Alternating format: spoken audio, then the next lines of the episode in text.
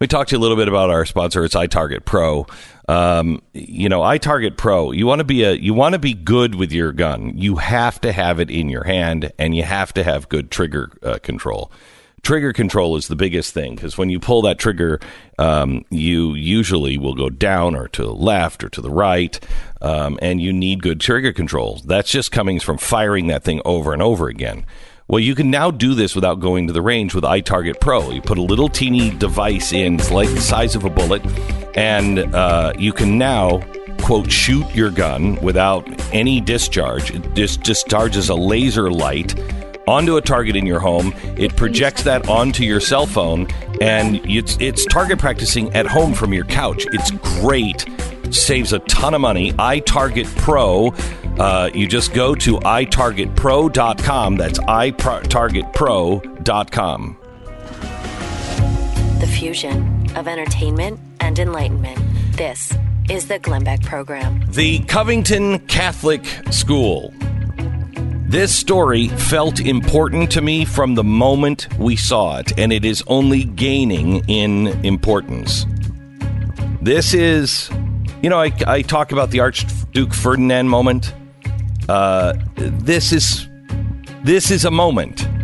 This is a moment in our history, and a very important a, mo- a moment because there are characteristics of this story that stand out and are different than any other story we have covered. And I want to take this apart piece by piece because, America, you are at a very important threshold. Where do you stand? We begin the show in one minute.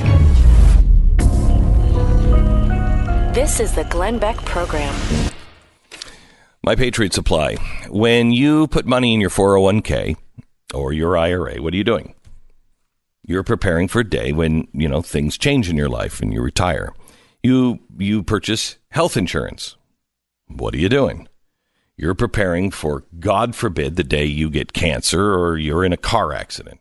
Fire insurance. You're preparing, God forbid, for the day that your house burns down. Flood insurance. It's all the same.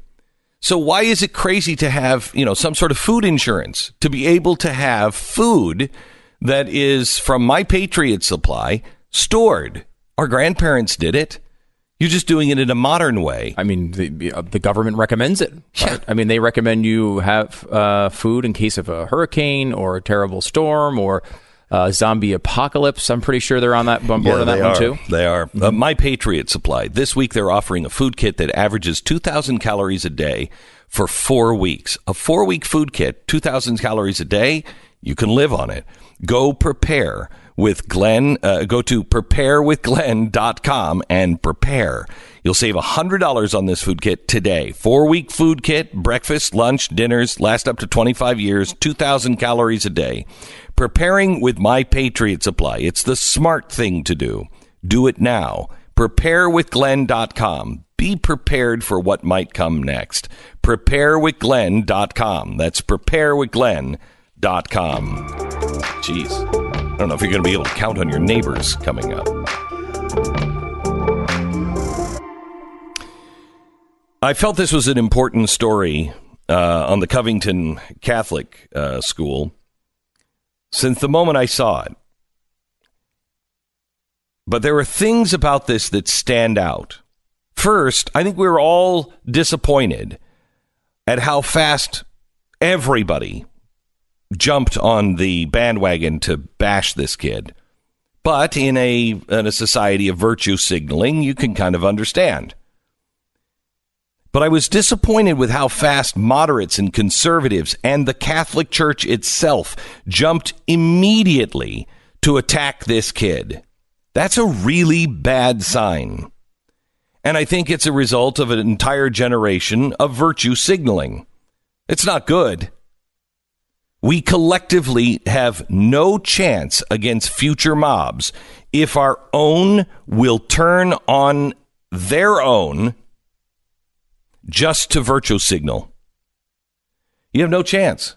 If no one will give you the benefit of the doubt without hearing the evidence, we have no chance. I also think what sets this apart, this is the first time not not really uh, n- not not really evident uh, to the average person. This is the first time that the media has full on knowingly lied to perpetuate a story. And I don't mean knowingly they knowing us. Usually, usually there's some shadow of a doubt. Usually there's some reason. Usually there's something. We've all heard stories, and there's always something you're like, there's just this nagging feeling. Well, yeah, but maybe I'm not really sure. So you you stand up and support what you think, but you could be pushed down because there's always some piece that seems to be missing. This is the first time I have seen one that the facts of the story were always there. The evidence that the story was wrong was out about as early as the story itself, and the media knew on this one. They knew. They saw this as an opportunity. Whether it happened like that or not didn't matter. But something's changing. This is this is the Kavanaugh story. We asked ourselves, are we going to learn from this? Nope. We said, what happens when this is your son or daughter? Remember? What happens when this well, this is someone's son. This is a minor. This isn't Kavanaugh who did something 40 years ago that none of us could prove. See, with Kavanaugh, we still had to go with our gut and our common sense. And some people's gut went the other way. Some people said, no, you know what? I just believe her. And it kind of fell down on party lines, but not universally so. Anyone honest could come to a different conclusion.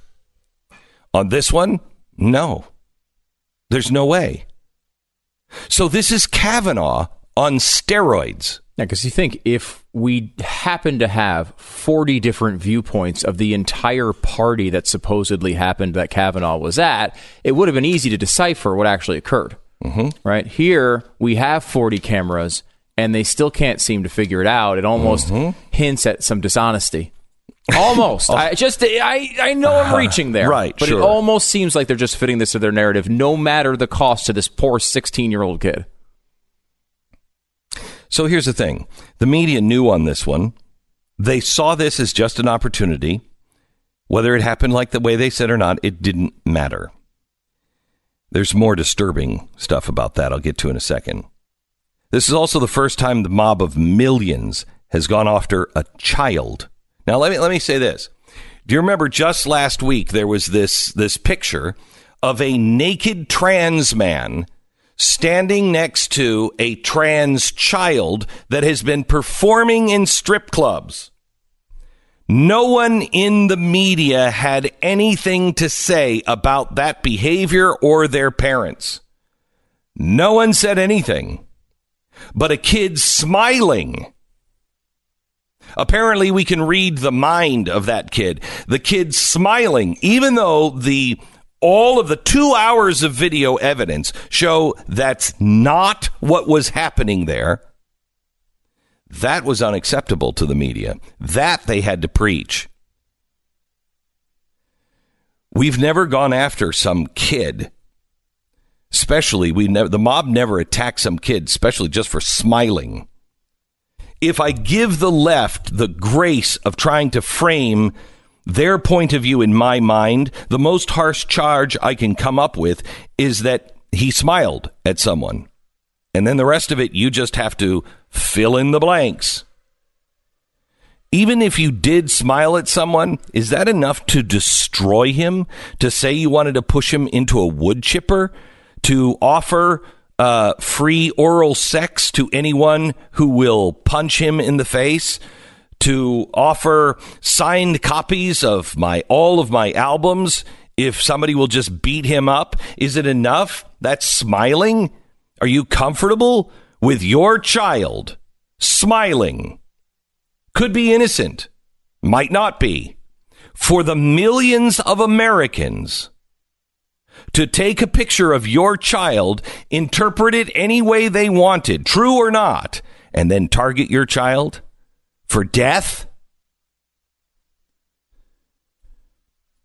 This is an attempt to destroy an innocent person. This is a, an attempt to destroy an innocent child and intimidate anyone who won't go along with the mob. This isn't the first time, but it's it's recent then even after the evidence, the hard left, Hollywood and others aren't budging. They will not accept the fact. This is new. In, in my opinion on this, this is new. Usually the hard, hard left will not accept the fact, but they cannot convince half of the country. When the evidence is clear and people have made a mistake, usually they say, Oh, I'm sorry, made a mistake. That's not what's happening here. What's happening here is really disturbing. Is the media and social media jumped on it, just like just like they did with the Obama picture. I'm sorry, of the uh, the jail pictures of the kids. Okay, they jumped on that. Then they immediately apologized. But what did they learn from that? Wait, don't apologize. Let's we're wrong about this but we're actually right about it because it's still going on. So here, the media and social media and the left have said he's a horrible monster. Oh, the evidence shows he's not a horrible monster. Well, I'm sure he's a horrible monster some way or another. Let's get him. And so now they're going to find any way they can to prove that they may have they weren't wrong on Friday. They just weren't right about it in that instance. He is a horrible monster. This school is a horrible place. We know it. And how do we know it? He was wearing a hat. You know, Martin Luther King on on on last Monday was the anniversary of Martin Luther King saying, "Don't judge me by the color of my skin, but by the content of my character." Now, it's not even skin color, it's a hat color. Don't judge me by the color of my hat, but by the content of my character. On the same day, Martin Luther King, Martin Luther King Day, just a few steps away from where he made that dream, where he proclaimed that dream and spoke it into possibility of existence. They're not even judging on skin color.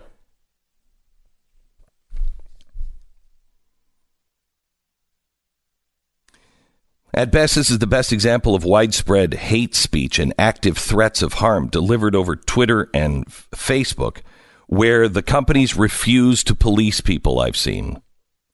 You could say whatever you want about these kids, Facebook and Twitter, they don't care. How many people would they have to ban if they had to enforce this? I believe they realize that if they actually policed the left, the left would rise up and strike them back hard. They're not going to take on the left. Look at how much hate, how much vitriol has been preached. One journalist finally got fired. But look what he had to say to get fired, although he also still has a Twitter account. Here it is. I don't know what it says about me, but I've truly lost the ability to articulate the hysterical rage, nausea, and heartache this makes me feel. I just want these people to die. Simple as that. Every single one of them die, and their parents. Now, this guy lost his job, but the Twitter account remains.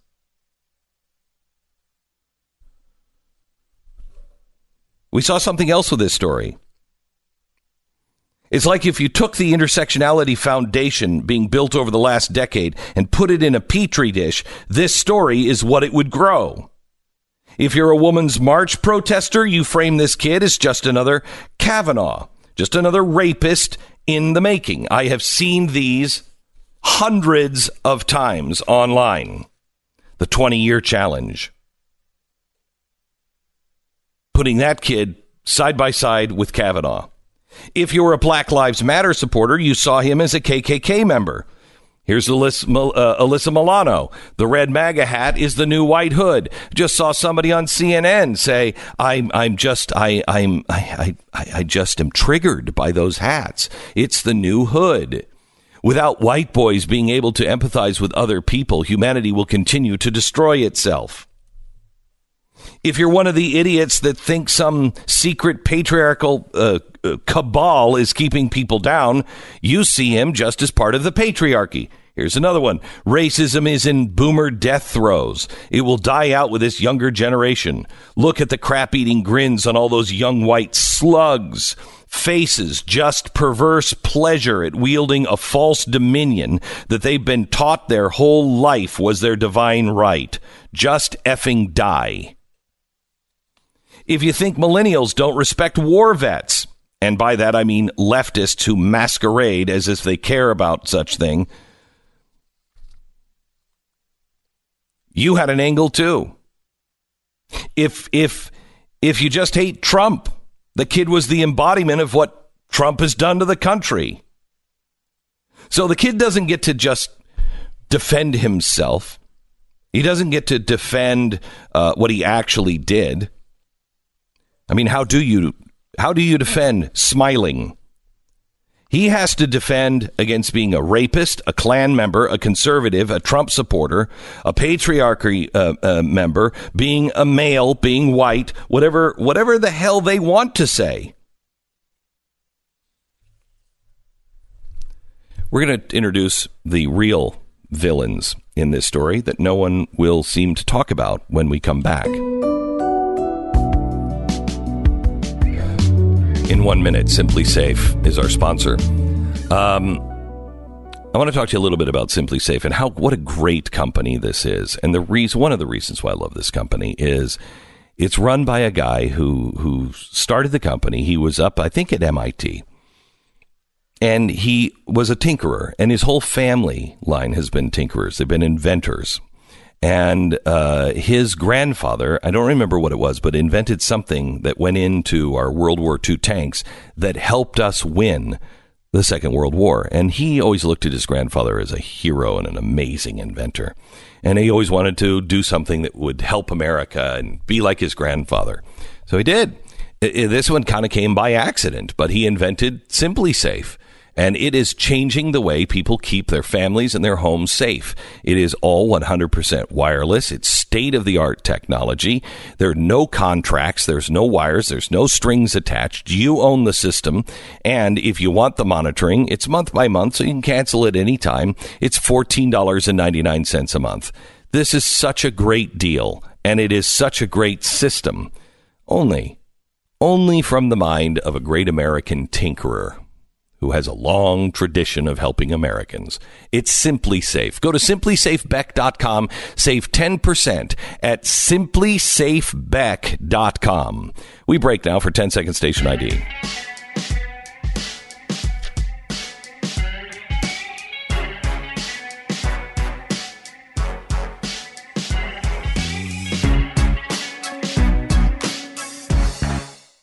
You know, it's amazing to me the kids that are killing kids in Chicago. They don't. We don't care. We don't care. Seattle, there were these 16 uh, year olds had a shootout as they were robbing a gas station yesterday at gunpoint. Barely made the news. Nobody cares. Nobody cares. But this smiling kid, did you see him on the Today Show? He looks terrified. Now, if I were the parent, I, I don't think I would have gone on the Today Show. Uh, I mean, he did fine, but that kid looked terrified, and he should. Uh, it's in also a hostile environment. Uh, I, you know, I know the one clip NBC decided to push out as a promo was, "Do you want to apologize for what you did?" That was their big question. Uh, uh, apologize of any question that you could ask this kid. Their question was, "Do you want to apologize?" Look at the way. Look at the way the left. You know what? Com- uh, see if we can have somebody in the office compile all of the times people on the left said, How dare you take apart these Parkland shooter kids, these kids? Mm. I, would really like to see uh, where are they now? Where are they now? Those kids, kids are uh, they're absolutely not off limits anymore. That's for sure. No, Kids are fine to go after. Yep. For nothing, by the Get way. 'em. I mean, think about just how insane what you just said a minute ago is. A person, multiple people get shot, uh, get killed in incidents all across the country. And we're spending this much time on a kid who's who wore a hat and, and maybe smiled. I mean, you know, it, it's important for us to cover it because if not, this kid's life is destroyed. But if, the truth doesn't come out, his life is destroyed. But it makes no sense that this was a, a story in the first place. As I said the other day, even if he did say build the wall, even if he flipped off all the uh, uh, all the uh, Native Americans, even if he was a jerk, and ma- even if he was a racist, and even if he was the worst person you can think of that you could possibly be at 16 years old in high school, it is certainly not a national news story. It is certainly not even a local news story. If anything, it is a conversation between the principal and the parents afterwards. If he really had done something wrong, it is not a national news story that even if he was a punk, that high school students are occasionally punks. It He- happens. If he weren't wearing the MAGA hat, it would not be a story. nope. Would not Nope. be a story. This is all about the government closure, the media wanting desperately just to destroy Donald Trump. Uh, d- and they'll do anything to destroy Donald I mean, Trump. Joe, Joy Behar admitted it. Yeah, can we play that clip? Do we have that clip? That she was on The View yesterday, and Whoopi Goldberg said, "How come? Why? I mean, why is this a why is this a story? Why would we all jump to the conclusion? What does that say about us?" And here's what Joy Behar said. People admitted they made snap judgments before these other facts came in. Other facts. But is it that we just instantly say that's what it is based on what we see in that moment and then have to walk stuff back when it turns out we're wrong? Why is that? Why is do we keep making the same mistake? Because we're, 'cause we're desperate to get Trump out of office. Listen to them. Those are mothers. Those are mothers. These could be your sons. And by the way, just something else for Whoopi Goldberg. When you say other facts, is that kind of like alternative facts? It wasn't other facts. It was the the facts were there the whole time. Right. The videos I were think there that's the, the whole time. point you made. There are no alternative facts. There are just facts. You choose to only see a few. You're listening to Glenn Beck. All right, relief factor. Uh, you're in constant pain. Um, well, one thing you can do is just stop, stop paying attention to the rest of the world. I think that's ca- I bet that's causing a lot of pain. Anyway, 50 million people spend uh, their lives in constant pain here in America, and you know, there's pain where you just can't take it anymore. Um, and I- I have been to that level and I have gotten blessed relief. And, you know, will last my whole life? I don't know, but I've had it for a light, at least a year now. And I've got it from Relief Factor and it's 100% drug free. It's created by doctors. Three week quick start is all I took, cost me 20 bucks. Uh, my wife said, take it. If it doesn't work, then stop taking it. I did. And I've gone on to order a year's worth, month after month, because it works. ReliefFactor.com. Get out of pain now. Thank you. Thank you for making it possible for us to do the research on this story. You made it possible by subscribing to The Blaze. BlazeTV.com slash Beck. Promo code is Beck. We welcome Pat Gray to the Glenn Beck program. Pat, uh, what is in your uh, in your stack of stuff that uh, I think probably a lot of the same things that is in yours. I'm really, really hacked off Mm-hmm. about this Covington kid thing. The media just they, they won't they won't stop with these kids, even though the, it's all been disproved. Even though they did zero wrong, uh, they're still looking for a way to persecute these kids. Uh, the, the Savannah Guthrie, I know you guys mentioned it. Uh, did you actually see the interview? Uh, listen to this part. no, Listen, it's a, it's, a, it's a part of it. Listen to her asking him uh, whether or not he has anything to apo- apologize for. Do you feel from this experience that you owe anybody an apology? Do you see your own fault Look at that kid. in any way? as far as standing there, I had every right to do so. I don't. I Yeah. My position is that I was not disrespectful to Mr. Phillips. I respect him. I'd like to talk to him. I mean, in hindsight, I wish we could have walked away and avoided the whole thing. So sh- Look should at I- how terrified Oh, that kid. he's That looks like my son. Yeah, I know. But yeah, am I sorry? Yeah, I'm sorry I did this interview, Puddin. I'm I'm sorry I agreed to come. I don't know if he would have said puddin' if that would have helped things. I'm sorry Nathan Phillips is such a psychopathic liar. truly, truly sociopathic liar. Yeah, yeah, he is. Sociopathic liar. Yes, he is. And I'm sorry nobody in the media has any integrity or honesty, including you, Savannah.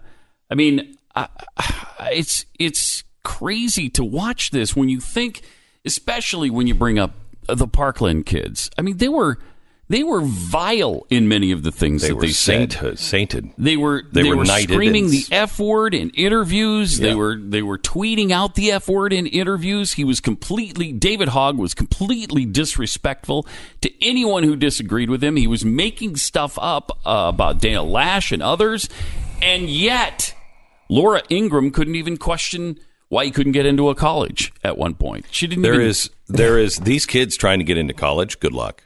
yeah. Good luck. Oh yeah, yeah. They won't wind up at Harvard. I don't think like like Hogg did. That's because they're not the right political ideology. It is terrifying what's going on right now. I think this is. I'm going to say This is a big deal. I'm going to say what I wanted to say on Monday, um, because I've thought about it because Stu has made me think about it over and over again. But I really believe that this. Stu. I know. When Um, makes us think about things. this is this is this is we are now entering the time where I will not be surprised to see someone beaten within an inch of their life in the well of the Senate. And the reason why I bring that up as an example is because I remember doing my homework on trying to figure out what what what was life like in America leading up to the Civil War? What did it feel like in America? In 1855, four, somewhere in that area, um, uh, there was a senator who was talking about the whore that the South is sleeping with, and that whore is slavery. And it offended the hmm. South. How dare you say that about the South? And so one of the House members walked over with a silver tipped cane and beat that senator on the floor of the Senate. No one came to his aid. Beat him almost to death. Almost to death. Took him years to recover. They finally came back like 2 or three years later to deliver the rest of that speech. Um, and beat him within an inch of his life. No one stopped him. No one stopped him from leaving. He threw the cane down, left. Uh, they took uh, they they took the senator to the hospital. Nobody really cared about him. They never prosecuted the guy who beat him to death. In fact, they took that cane, took pieces of that cane, and they made it in necklaces. And the the Democrats in the House and the Senate wore necklaces with that cane around their neck, a little teeny cane around their neck, to say, "We don't care. We'll beat anybody to death that stands against us."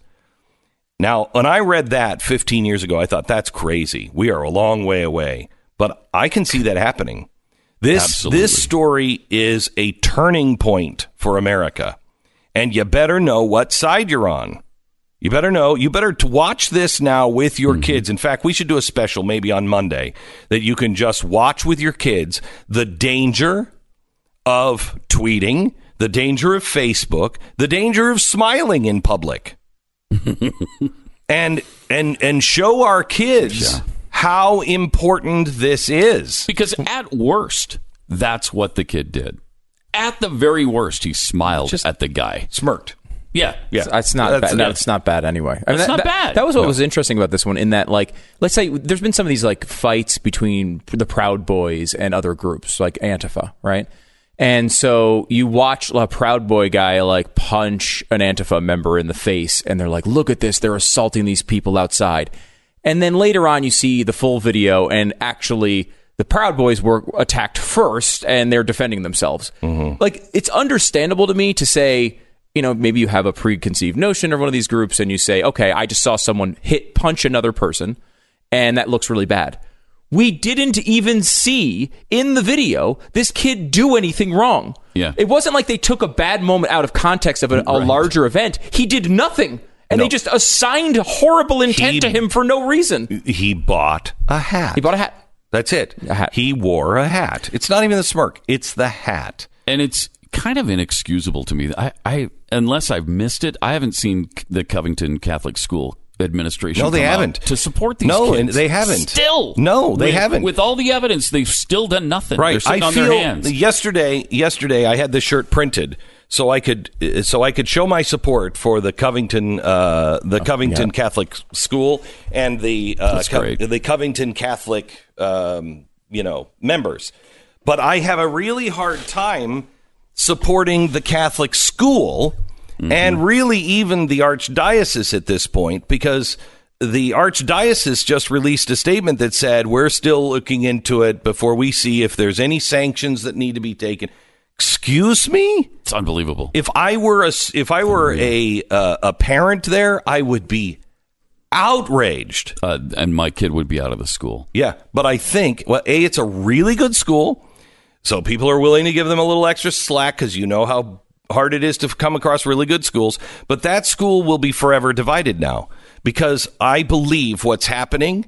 I don't know this for a fact, but I'm guessing what's happening is the social justice warrior Catholic side is fighting against the traditional Catholic side. And the social justice warriors who are very very far left in the catholic uh, in the catholic faith are are splitting this. And so i do have this word in from some people in the know but i don't know. It's it's you know secondhand here but i believe it to be true that they're concerned about picking a side because half of their congregation will leave and so they don't know what to do. They want to keep everybody together and they don't know what to do. Well, you can't. I mean, there's going to be.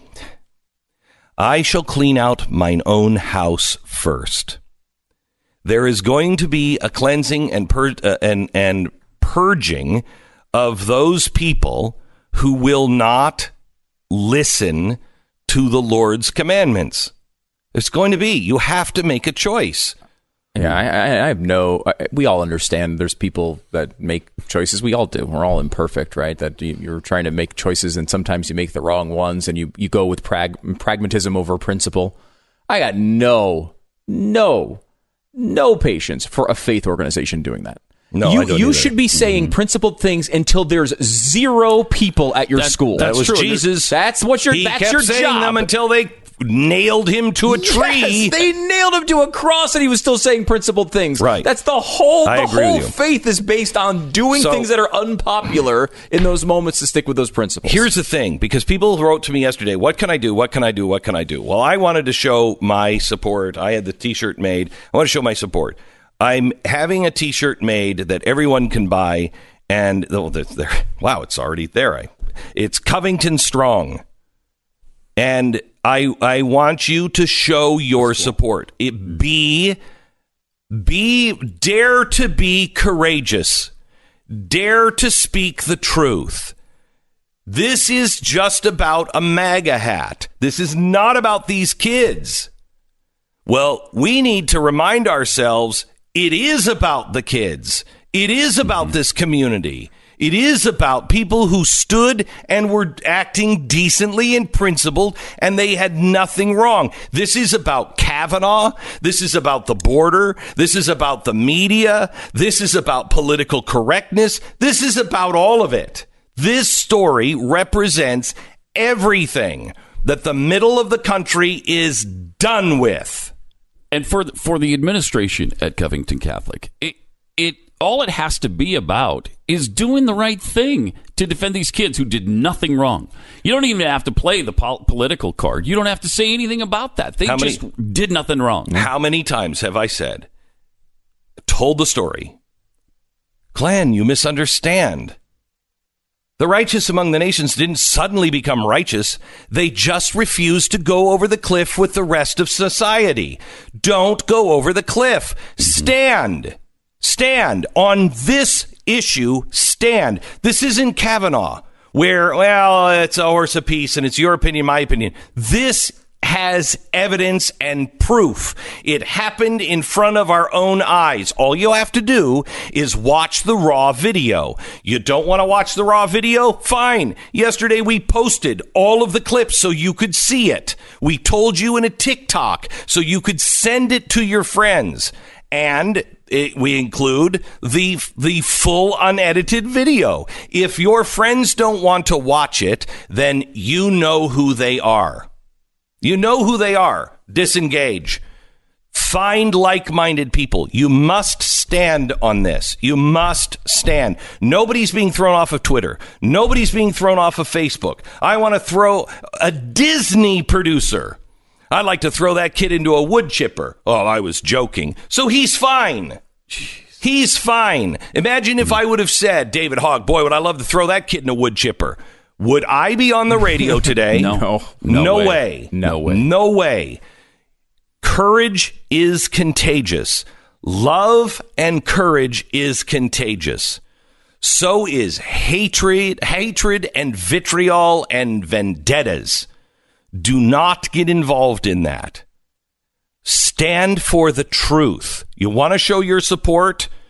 Easy way to do it. Go to shop.theblaze.com, get a Covington Strong t shirt, and wear it. And if people come up, I can't believe. Well, I'm sorry you feel that way. Have you seen the facts? Here, write it just on a piece of paper. Here, go to this website. Here are all the facts. And if they don't want to listen to the facts, you know who they are. Fine. But I think you're mm-hmm. going to be shocked at how many people come up to you and go, wow, I didn't know that. good for you. Good for you. Get your Covington Strong t shirt right now. Shop.theblaze.com. Thanks, Pat.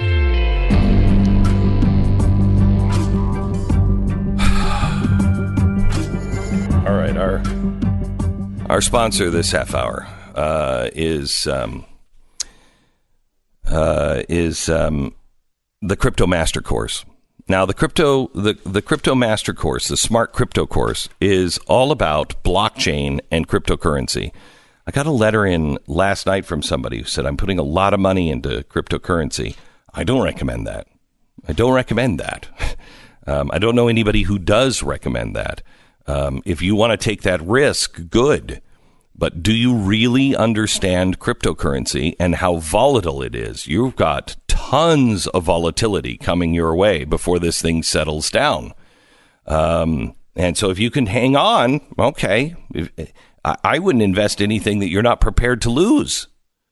Well, yeah, that's uh, that's probably wise. It's very volatile, Yeah, and very people you can lose money. You can also make a lot of money. Right. But do I believe in it? Yes, because I believe in blockchain and I believe that cryptocurrency is the future. And I think when we start to hit, you know, runs on the bank, a lot of people who have cryptocurrency are going to go, oh, thank God I had that uh, because they can't touch that. They can't touch that. Your money is secure. Your money is your money. Um, but find out all about it. Take a course and learn all about it. It was designed for you. We asked one of the guys who's the best in the business to explain what is cryptocurrency? How does it work? Visit smartcryptocourse.com. That's smartcryptocourse.com or call 877 PBL Beck, 877 PBL Beck or smartcryptocourse.com. I'm going to tell you about um, the the black uh, uh, Hebrew nation, or what, what was it? What is it? What are they called again? I can never remember their name. They're just they're vile, vile people, um, or, or their message is vile. Um, and I, I want you to, after the top of the hour, I want you to listen to that, and I want you to say, ask yourself this question: What's the difference between them and the Westboro Baptist Church? What is the difference between them and the Westboro Baptist Church? And if your son or daughter had been uh, uh, been harassed by the Westboro Baptist Church, and then a guy who had been egged on by the Westboro Baptist Church started playing a drum in your son's face, do you think even if he did smirk, that would be a problem? We're, we're looking at this story all wrong because the media is not telling you who the people were around the Covington School kids. You just assume, oh well, it's just a nice little Native American, and it was just uh, you know some street preacher preachers and you know four old black men. No, it's not. The truth next. Let me tell you about Home Title Lock. Um, Home Title Lock is something that I didn't even know you had to protect. You know, you think the bank has your title. No, it's actually kept um, in a vault. Really, one digital vault in the in the whole country has has all of the titles. And when they're called for, they come out of the digital vault and they go out and then they are changed and then they come back in. Well, Home Title Lock is the company that is standing at that vault door. They're the guards. They're the only ones that have access at that point. So if they're watching your uh, title, nobody can come in and steal it because once it leaves the vault to be changed, they say, wait a minute, hang on. They call you. Did you sell your house? You changing the title? Nope. They hold that title and say, there's fraud going on. Nobody else does this. Get your $100 search for free to see if somebody's already taken advantage of your title at HometitleLock.com. I have it, Stu has it, we all do. We believe in it. HometitleLock.com. The fusion of entertainment and enlightenment. This is the Glenn Beck Program. Would things have been different if it was the Westboro Baptist Church that were out on the mall, that were egging on the Native Americans, calling them all kinds of racist names, and then got the Native Americans uh, so riled up and then said, Get these boys. Would it have been different? Would anyone have minded somebody who was really working almost in league with the uh, Westboro Baptist Church? Would it be a problem if that person was smirked at? That's the way you need to look at this story because I'm going to tell you who the black Israelites are, and they're the ones who are at the center of this controversy that the media refuses to look at. Yes, Covington Strong. We begin the program in one minute. This is the Glenn Beck Program. We live in a society, Glenn, um, where microwaves cl- can heat up your food in like a minute. You can take in your car. You don't have to get out of your car. You drive through a restaurant and they give you delicious food. That's a society I like being a part of. Me too. Okay. Me too. Yeah, I know yeah, people yeah. would Me say, too. probably the people at Field of Greens would say, that's not necessarily a bunch of great developments you're describing. I would disagree. Uh, I want to eat all that food. What I don't want to eat is salad and fruits and vegetables and things like that. You ordered one the other day. You make me sick. As, I as- did order one. as Oh. a man. Yesterday we It went was out a for side and salad. Still, French fries or salad, and he said salad. I well, I almost left the table. I know why I didn't have my Field of Greens with me. Okay, so here's the thing: if you want to have a salad, go ahead. If you hate salad more than poison, uh, you don't have to have the greens all the time. You don't have to have kale. What they've done is they've taken it and they've just ground it all up, and so it's a spoonful of the actual fruits and vegetables. You just all you have to do is just stir it into whatever it is you're drinking, knock it back, and you got it all. All the organic USDA fruits and vegetables that you could possibly ever want, complete with the prebiotics, the probiotics, the antioxidants, and blah blah blah blah blah blah blah. Spoonful of sugar helps the medicine go down. Just a spoonful of field of greens helps the salad go down. Do it now. Field, uh, you, you get your field of greens 15% off at brickhouseglen.com. That's brickhouseglen.com. Order now.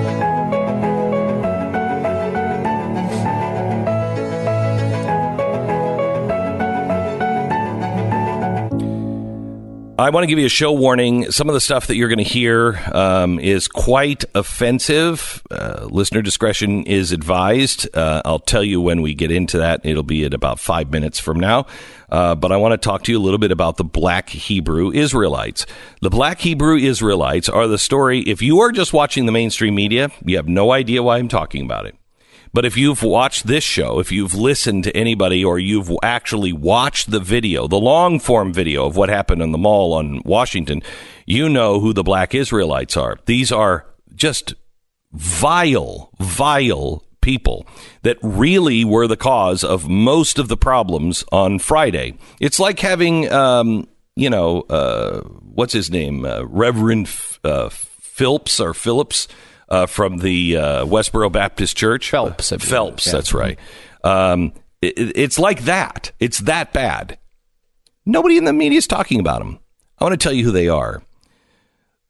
The path from the founders of the Black Hebrew Israelite movement in the late 19, uh, late late 1800s to the group that is verbally abusing people, including the Covington Catholic High School students in Washington last Friday, is very complex. There are many different groups and subgroups and offshoots.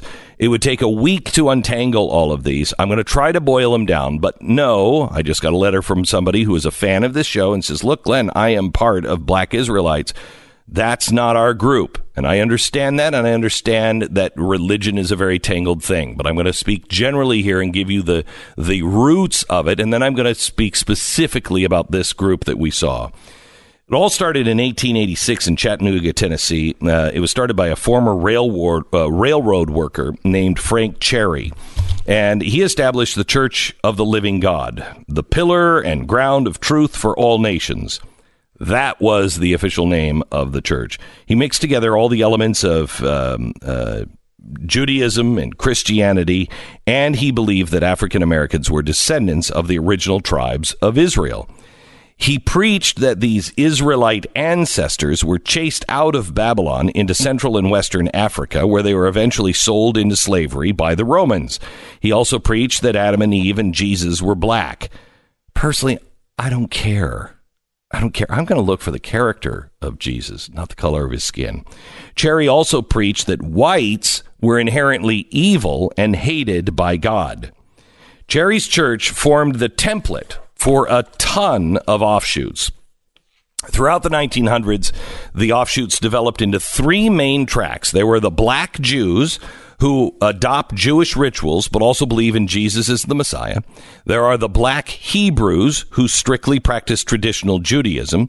And then there are the black Israelites. These guys are nationalistic and the furthest from traditional Judaism and Christianity. This is the group that harassed the Covington students in D.C. Um, just last week. Now, the group calls itself House of Israel, and it evolved from the black nationalist movement in the 1960s and 1970s, which branded Christianity as a foreign religion imposed by white slave masters on blacks. Now, this group is on the extreme edge and fringe of the black he- uh, Hebrew Israelite movement, but they see themselves as the radical reformers of Hebrew Israelites across the spectrum who have just all gone astray.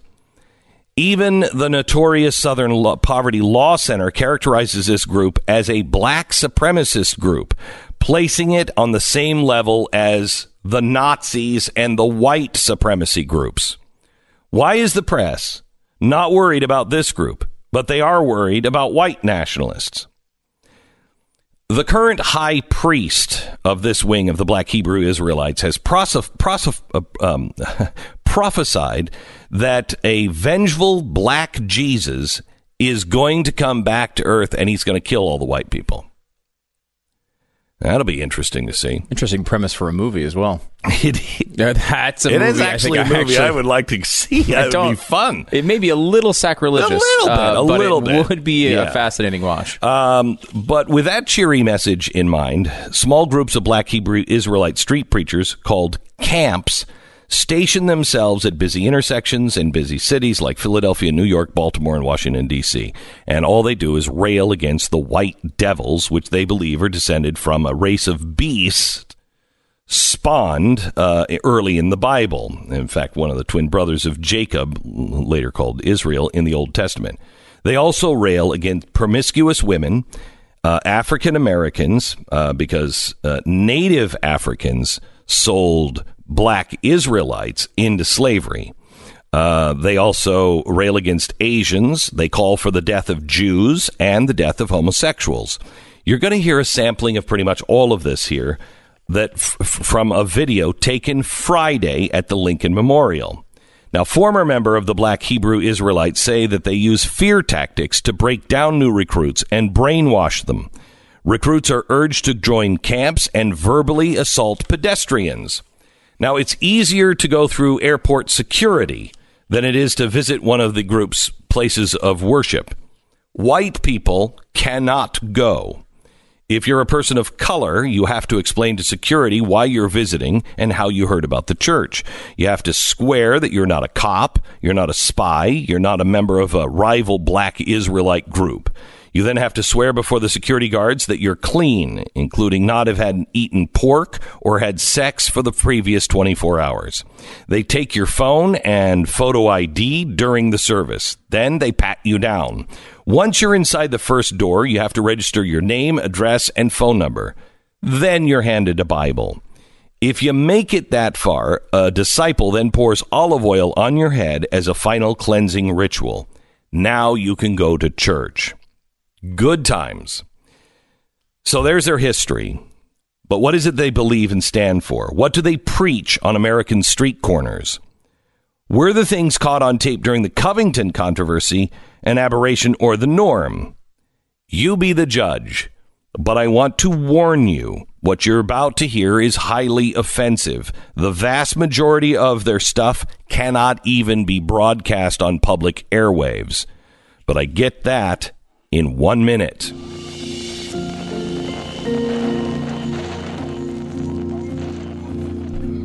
All right, our sponsor this half hour is Relief Factor. If you're in pain, I'd like you to be out of pain. I've been in pain for a very, very long time, uh, to the point to where I, I can't move. Last last night, I woke up and I have to wake my wife up um, from time to time because I can't I can't move my I've I've got a whole bunch of things going on, but I can't move my arms at all. They just stop working. And um, uh, got up this morning. I was in such bad pain. I took Relief Factor. I'm fine. I don't have I have Jeez. no pain. It's it's amazing. big difference. It's amazing. Relief Factor. Go to relieffactor.com. Doesn't work for everybody, but it does work for 70% of the people who take it. That's pretty remarkable. 70% of the people try it for 3 weeks and they go on to order order more month after month and some year after year after year. I've been on it for over a year. ReliefFactor.com. Call 800 500 8384. See if it works for you. 800 500 8384 or ReliefFactor.com. We break now for 10 second station ID.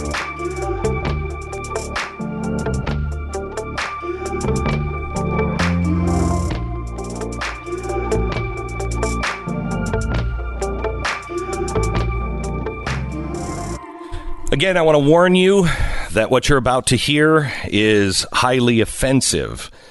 Um, but let me give you a montage of what these guys actually say on the street corners. How how much they are like uh, the um, Westboro Baptist Church, and they get no press. Listen. They think it's a joke, man. It's not gonna be a joke when we got a we got a, a sword and, it, and it's going across your neck, man. You're gonna get tortured too, man. And, by the way, all you so-called white women, you're gonna get brutally raped down here. Right, right. Let you put the tip. That's right. Little ugly cave beast. Have your last days of enjoying America. The is about to put your ass in slavery. You're gonna use us to do it. That's right. You little red punks. All right, that's according to the Bible. Or it's about to be it's about to be 144,000 Nat Turners rose risen up. All right. That's right. Just gonna be uh, yeah, killing so-called white people, babies included. Okay. That's what they preach. That's who they are.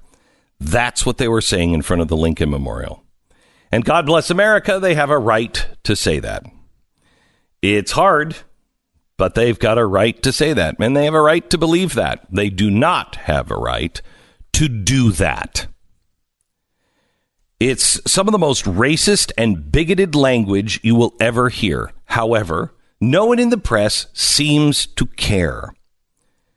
Now, this this is not what the anti-fascists and the rest of the militant left has risen up in mass to fight against, is it? If that was a white man saying that, that would be a Nazi. And I know how the press treats Nazis. Where is the where is the crowd of black-clad millennials standing against these guys? And I'm not encouraging them because I think those guys are radicals as well. But the reason why they're not there is because they agree with tear down the system. They agree with a lot of what is being said here. They'll show up to Berkeley They'll protest Ben Shapiro, but not somebody saying these things? Okay, well, they're saying this all about white people, right? So it has to be okay. In today's culture of, of relativism, we can just let it slide, you know, as long as it's directed to white people. I'm sure they're perfectly fine with everyone else. That's right. Do Nate. Do Nate Kai. That was incorporated into those civil rights acts. Man, death to you gooks. Yeah, That's right. Death to gooks. Man, I hate I hate Moabites. That's Hey, man, these gooks, these gooks and you damn East Indians. Hmm. These gooks and these damn East Indians. They hate every race and creed. Now, this is the only footage that we could find that didn't have profanity. I can't include the audio of them slamming other African Americans. Uh, I can't include the video of them slamming Jews or Mexicans because it is so vile and laced with profanity that I cannot air it on public airwaves. We are editing some of those things down uh, for today's five o'clock and it will come with a very strong warning. But I believe these people need to be exposed, and America needs to wake up. You're demonizing the Covington Catholic school kids who were standing up not against four black men, they were standing up against these guys. In the climate of Me Too, you would think the anti women stuff would be the final straw. But I'm sure they've never been hostile to women, because otherwise we'd see the Women's March people, led by Linda Sarsour, no doubt, holding an anti black Israelite rally in Washington, D.C., so they must not be anti women, right? One of the top three uh, fantasies of women is to get raped. Who are you? Who do you think Go ahead, you do some are research. saying that it's Oh my god, Do I've some done research. research. Do You some- know, okay, I've taken look classes. Up, okay, look it up right now. Those your daughters? My daughter. We're gonna take your daughters, right? They're gonna be our concubines. That's right. Hey, somebody might pick you up, too. And the women laugh. And the women laugh. Okay, I'm not going to play any more of this vile crap, but imagine just for a second that everything you heard was was said by a group of white men on the steps of the Capitol wearing MAGA hats. They wouldn't last 5 seconds. They wouldn't last 10 seconds before before Antifa had targeted them and hundreds of people forced the police to arrest them. Hundreds of videos would begin to pop up on both social media and blasted all over CNN and MSNBC and the New York Times. Take your pick. It would be everywhere. Everywhere.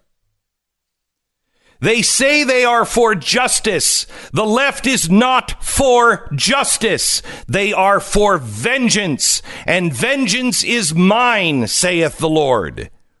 They are for vengeance because they have no problem with these things being said by Louis Farrakhan, by Antifa, by Hollywood celebrities, even in their own ranks as journalists sometimes. I want to put that boy in a wood chipper. I just like to see all of them dead. That's not justice, that's rage. We must not engage in rage. It doesn't mean we can't be passionate. But we cannot be filled with rage and anger and want to just shut them up because that's what they want to do. How would you react hearing this on your local street corner? With anger, with fear, anxiety, maybe even rage? Nathan Phillips, the professional Native American activist, reacted by using the vile language that was directed at his own Native American people to make a statement, not at those speaking the words, but a bunch of kids who were white who were wearing a hat that represented a wall that that particular Native American who his particular tribe say you know, he oftentimes does things that we don't agree with. He uses tactics that we don't agree with. He instead wanted to direct his rage to those kids who were caught in the middle. The Covington kids reacted with a pep rally. Who do you think were the bigger adults that day? Is there anyone is there anyone anymore that has the courage to stand and the courage to stand with peace? Did you see that teen? Did you see him stand up and and appear on the Today show? You want to talk about courage? I think a little bit of insanity. Show up on the Today show. Watch the video. He was terrified. Why? Because just like your son, if you don't toe the line, you're not going to college. That kid's not going to college. He's not going to go to college of his choice. He could be a straight A student. He could have perfect, perfect SAT scores. He could be the smartest kid in the world. He's not going to get in the college of his choice if it happens to be an Ivy League school or any of those run by any kind of liberals. Because look at what he did. He smirked. He smirked. His he and his friends were standing against the black Israelites and he smirked. Oh my gosh.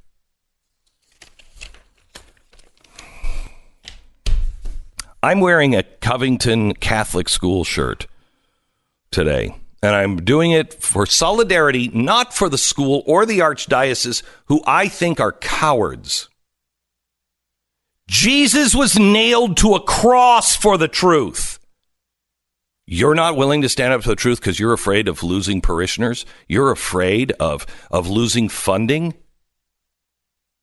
Do we need to remind you what, what Jesus did as he was dying, bleeding, mocked on the cross? Still kind of mentioning truth.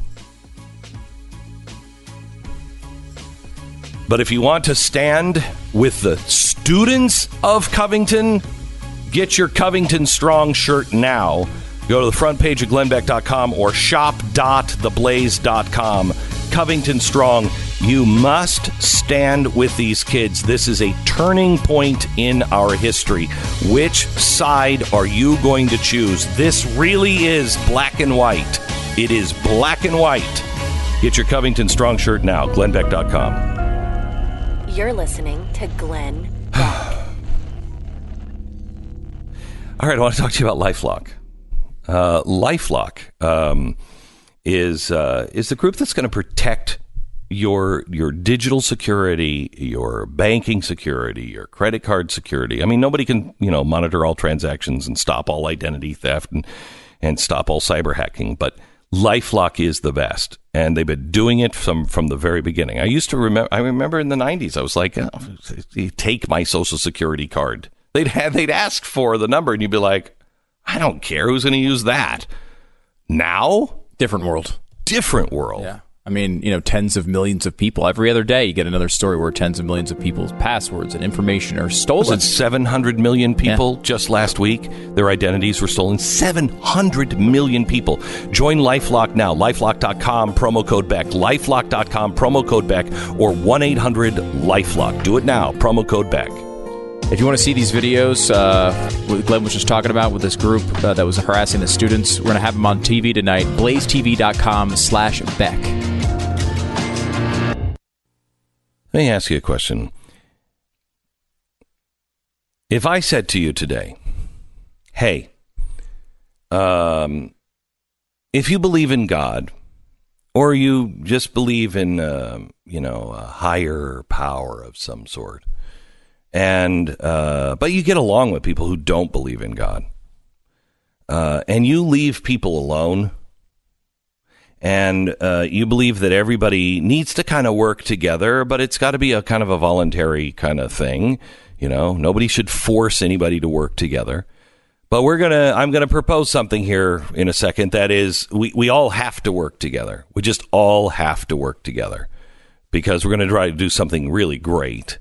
Um, but we don't want any problems. Is this we believe all men are created equal. That means all women, that means all races, that means everybody.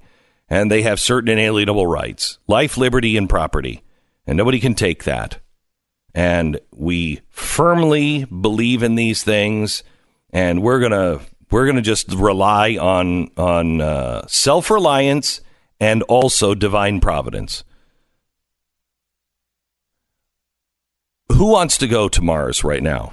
Because right now we're going to set up a colony. Elon Musk has got it all figured out, and we're just going to go up, and you could take your family, and we know it's going to be a safe flight.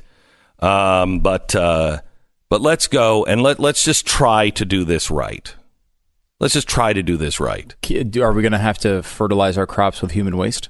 Uh, no, Okay. no. There's no human waste Okay. uh, that you've that you have to fertilize your crops with. Because I've seen that movie before, and that right, did not it look did not look good. Right. I think I would consider it.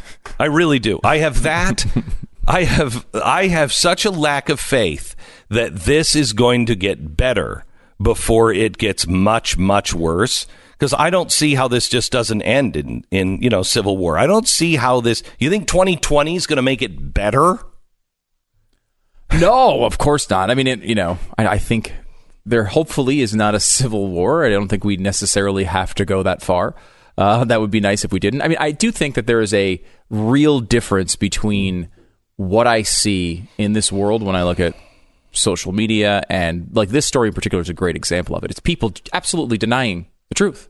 It's like, I mean, I know you're not going to understand this reference, but it's like watching the Saints game last weekend and being like, no, there's no pass interference on that play. Everything was fine. It was clean play. Like, it's impossible to look at it and think that if you're being honest, if you're being honest, it's impossible to read this one as, as different.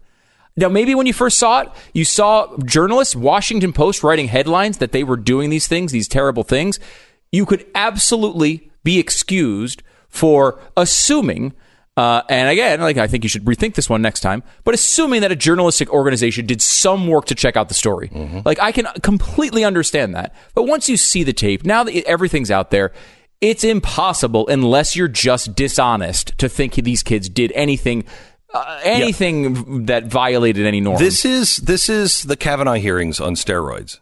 Yeah. Because you could come, I think an honest person Yeah. could come out of those hearings and have a different point of view. Yes, I, I agree. I don't. I, it's hard for me to understand how you can think he should essentially be convicted on the amount of evidence that was out there. Correct. However, you could think he did it. Correct. Because essentially, we're all at some level guessing.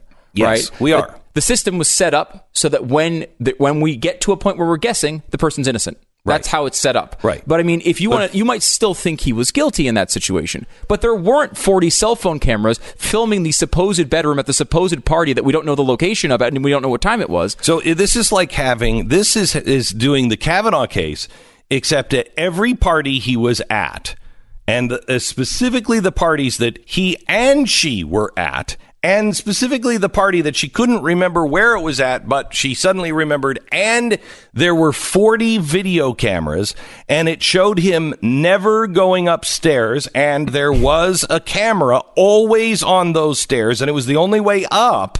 And there was a camera in the lawn of another party that showed her window and no one climbing up the wall through that window. And he was down at a party and being with friends at the time she said he was raping her. and on the bed. You have to have in this particular to make Yes. it the same. Yes, you'd you have do. to have a video of the actual c- controversial incident. Like you'd have to have a supposed on the bed that supposedly happened the entire time, and You, in this case, you have all of that. all of it. all of it. And you have it with the narration of the Native Americans, you have it with the narration of the black Israelites, and you have it with the narration of the Covington School. You watch the Covington School students, none of them are like, get 'em, get 'em, oh yeah, stare 'em down. You have the Covington School students saying, what's going on? What's happening all of a sudden? What's happening? You also have the guys from the Native American group all saying, "Get them! Look at these white boys. They're just doing go back to go back to Europe." You have them mm-hmm. on their tape saying that, not somebody else's tape. their tapes that they posted. And the same with the black Israelites. And so I think, you know, when you look at the way people on social media react and, and, and what is flared up out of this, the fact that so many have stuck to their guns despite all available evidence and, and incontrovertible evidence, uh, the fact that this this played out a certain way.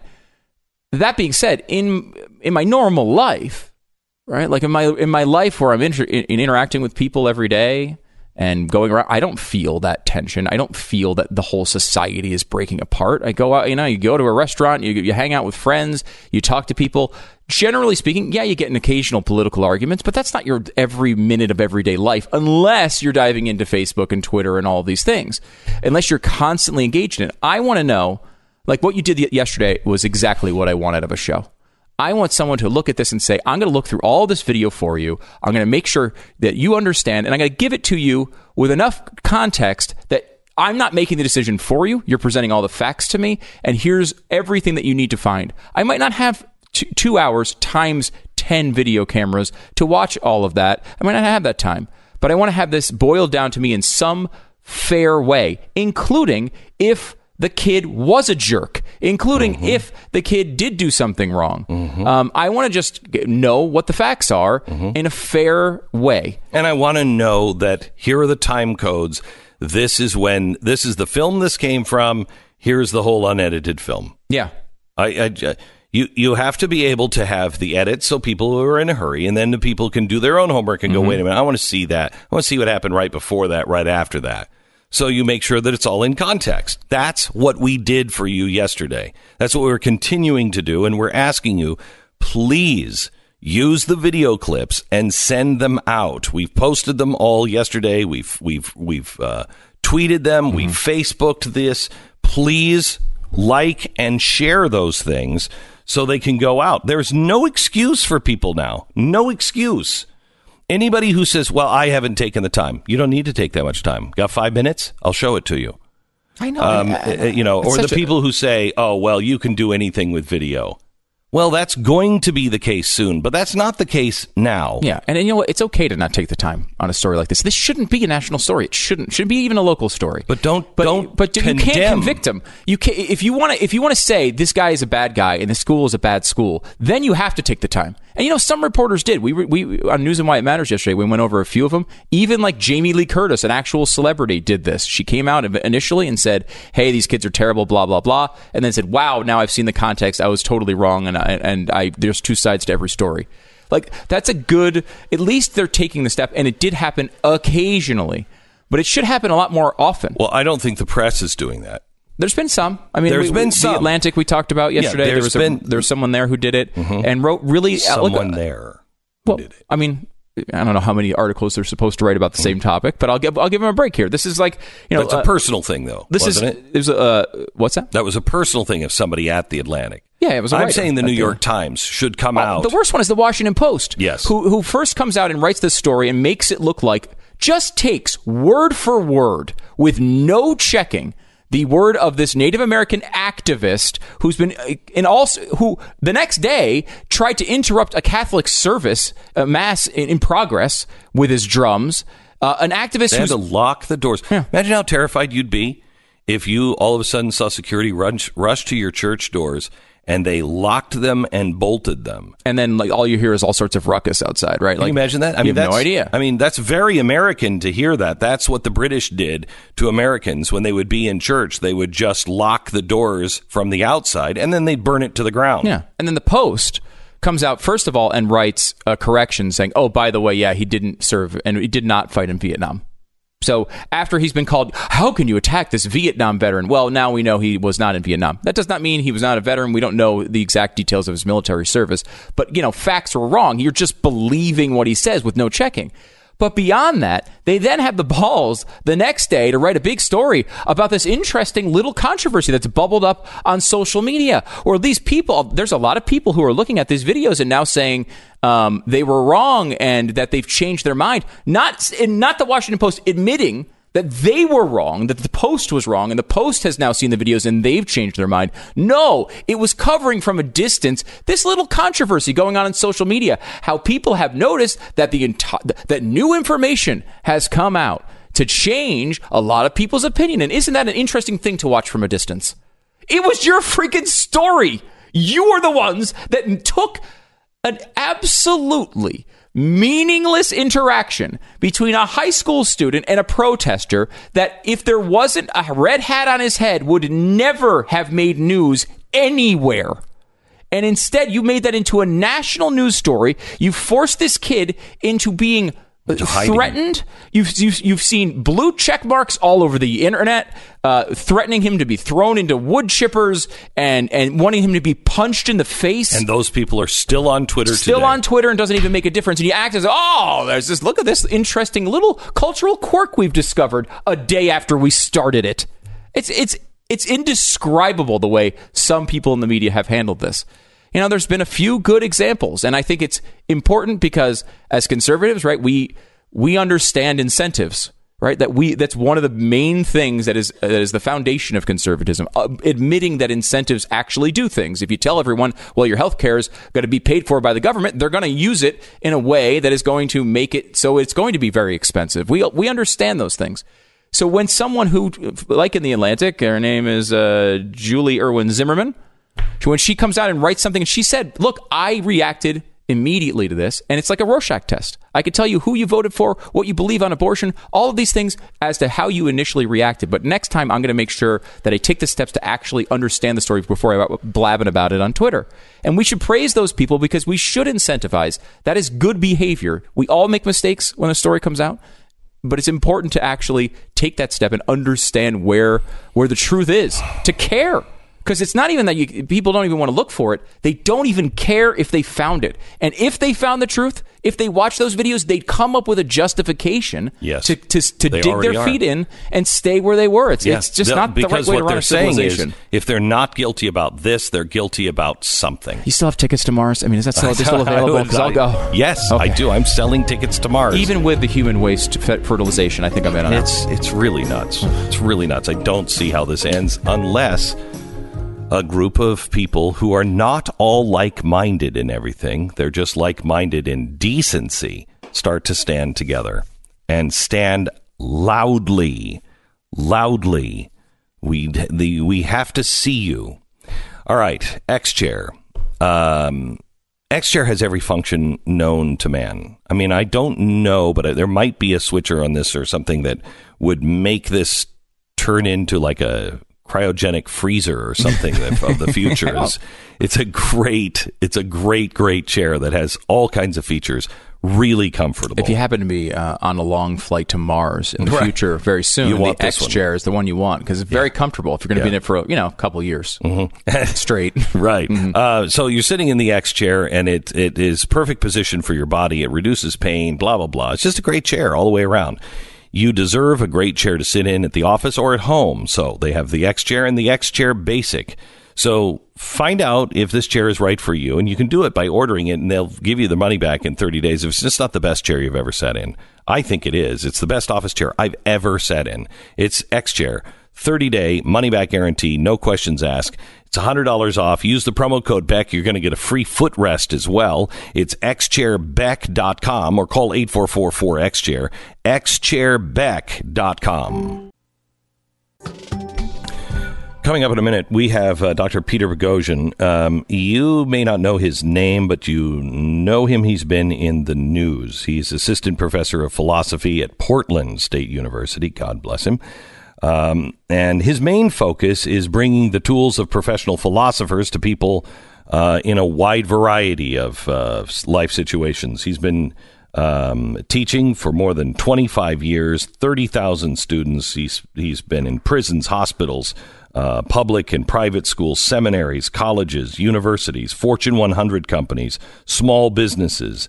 And he is focused on critical thinking. Well, he's the guy who was uh, part of the three uh, scientists. In fact, he was the the lead guy on this that was trying to show that the university system has gone unhinged. and he did show the Yes. university system and the Yes. peer review system in particular had, had really gone unhinged. Just when it comes to social justice type causes, you know, he was able to to place a bunch of ridiculous fake studies as long as it agreed with the sort of narrative of the left and the way they want to move things, even if they got completely ridiculous when it comes to feminism and gender and all of these things. Yeah, dog parks were a, a, a very hot spot for dog rape. Dog rape was one of them. He put uh, uh, parts of Mein Kampf and, and said it was well, it's my struggle. Here's our struggle of I think it was feminism. Feminism. Tied it to, and it was uh, here's here's a bunch of it. And it just like re-edited some of the words from Mein Kampf, and they that got you know I think that one got one of the two he did that with. I think got through. The other one was in the process,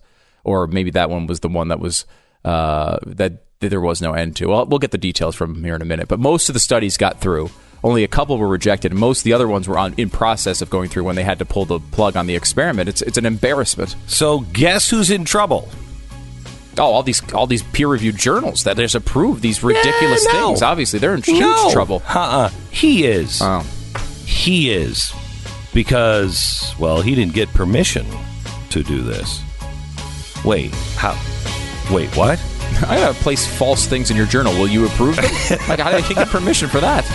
Back with him and his crazy story coming up. The fusion of entertainment and enlightenment. This is the Glenn Beck Program. You know, there was a time that we taught people critical thinking. We taught people how to question. Remember the time and the day when there was no stupid question? Well, now there are not only stupid questions, there are dangerous questions. What kind of world do we live in? I remember the first time I read Immanuel Kant's quote There are many things that I believe that I shall never say, but I shall never say the things I do not believe. I was perplexed. For days, I pondered that and thought, what kind of world was it that he lived in where he would say that? This kind of world. The world we're living in right now. And I'll show you a guy who's living at ground zero in one minute. This is the Glenn Beck Program. Hiring can be really, really time consuming, you know, and you post a job to several online job boards, uh, only get tons of, you know, wrong resumes, people that, you know, you, they're not going to work for you and you're not going to, you're not going to hire them. They're in the wrong part of the country, whatever it is. But you have to sort through all of those. You have to find just a few people that have the right experience, the right skills, and would fit with your corporate culture. The job sites that overwhelm you with the wrong industries, they're not smart, but this is. This is smart, smart technology, smart algorithms with ziprecruiter.com slash Beck. Unlike other job sites, ZipRecruiter finds qualified candidates for you. It has powerful matching technology that goes out and scans thousands of resumes and identifies the people with the right skills, education, experience, and then goes and actively invites them to apply for your job. So you'll get qualified candidates fast. In most cases, employers receive a qualified candidate that they can hire or do hire within an hour. ZipRecruiter cuts through all the bullcrap and gets to the people that can help you build your company. ZipRecruiter. Try it for free at ziprecruiter.com slash Beck. It's ziprecruiter.com slash Beck. The smartest way to hire. ziprecruiter.com slash Beck.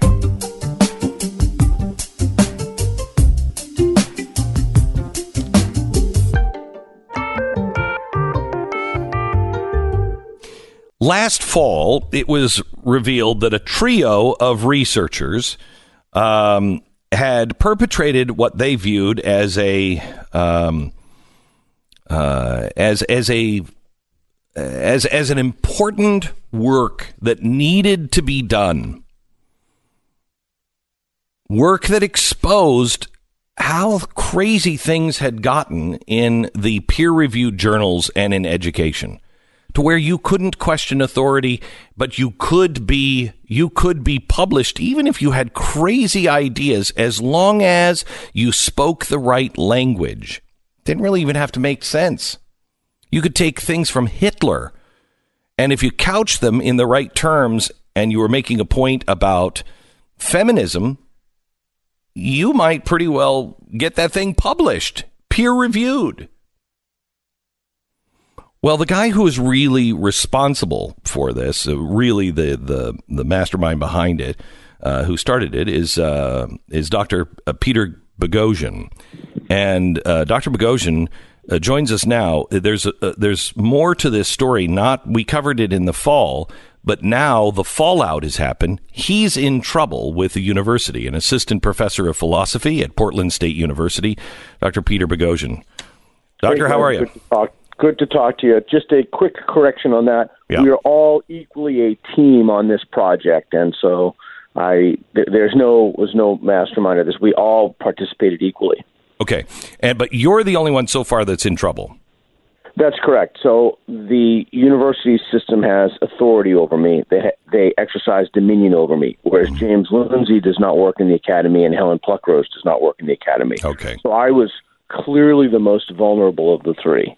All right. Now, um, um, look, we I'm sure we don't agree on a hundred million things, but that doesn't that doesn't bother me at all.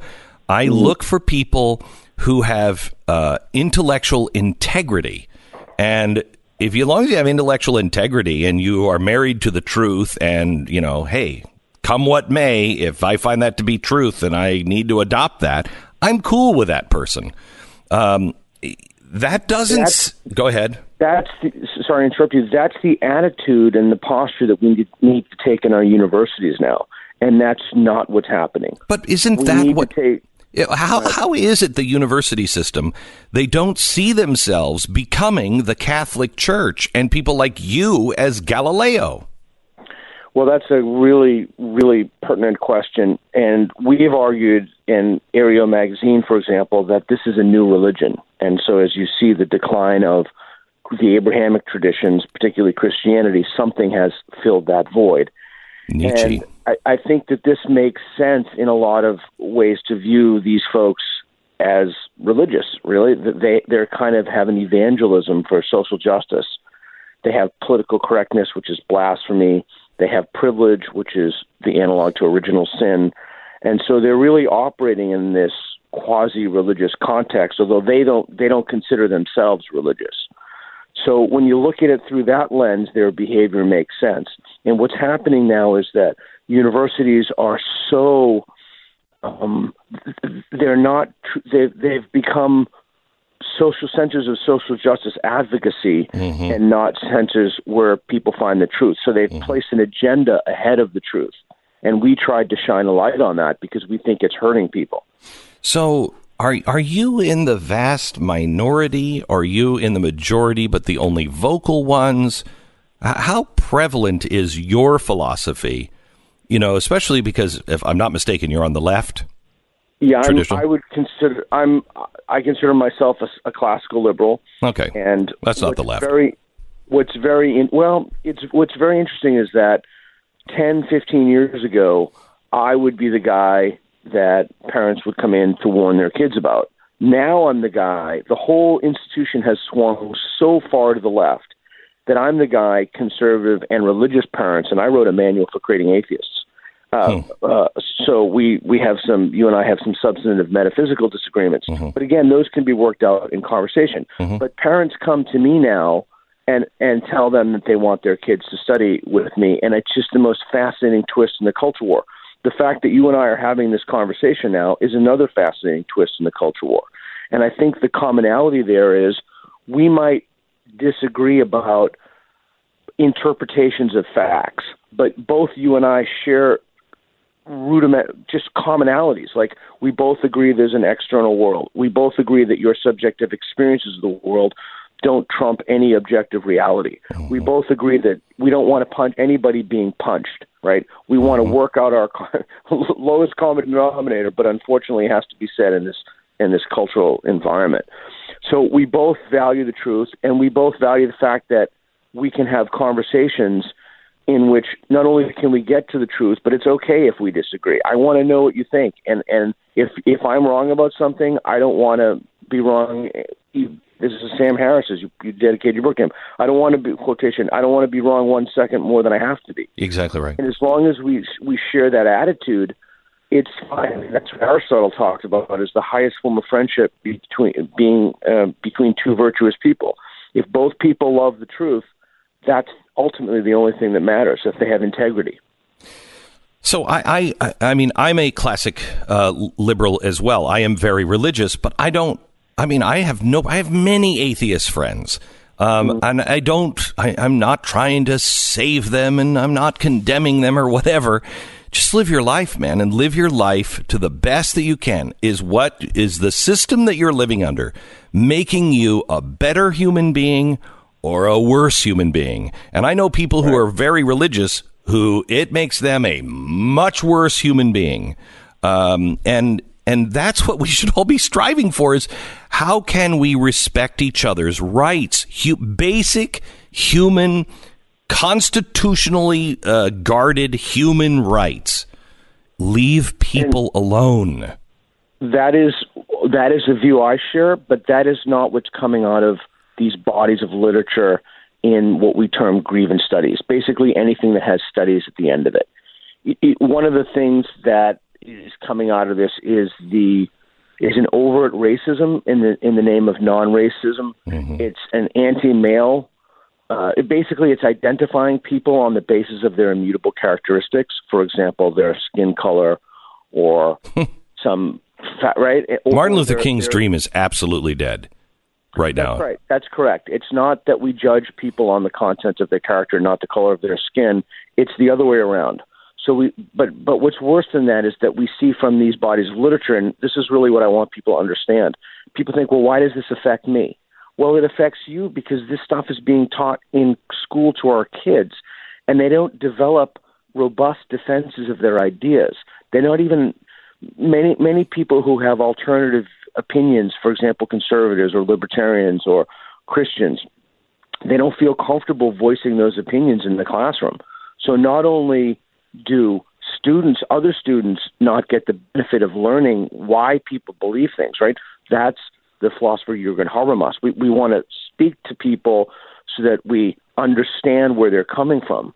And when you understand where, where someone's coming from, especially in this incredibly polarized environment, it's much easier to look at them as people, to understand their points of view, and to have compassion toward them. Mm-hmm. And the, if you look at the literature coming out of these fields, there's no mercy, there's no compassion, there's a weird sense of redemption if you're quote unquote woke, but these these bodies of literature are causing contention, they're causing damage, they're they're hurting people. And that's why we decided to do this project because someone needed to shine a spotlight on this.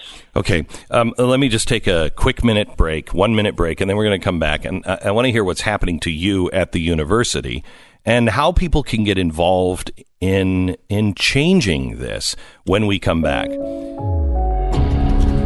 First, one minute uh, to tell you about 23andMe. They're a new partner of the show this year. I have an adopted son. Um, I know his mother has Scottish background. We don't know who the father is.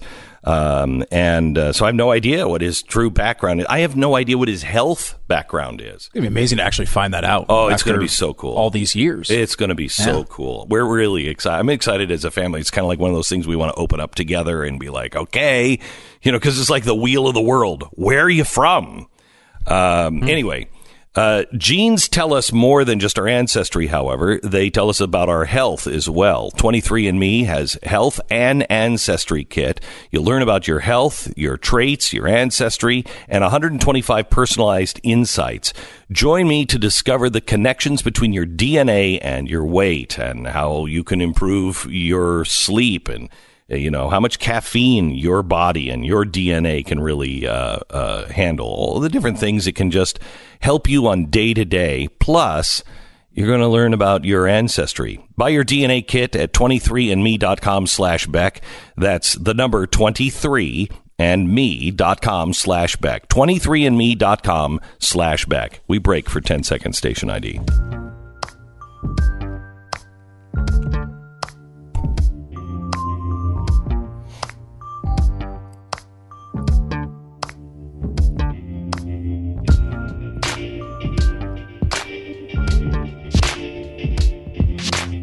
The Glenn Beck program with Dr. Peter Boghossian. Um, so you did this experiment where you showed that you could pretty much get anything published. Um, and instead of that being a shockwave uh, through the uh, peer reviewed um, uh, um, system, you instead uh, start receiving incoming fire from the system saying, right. "You betrayed us."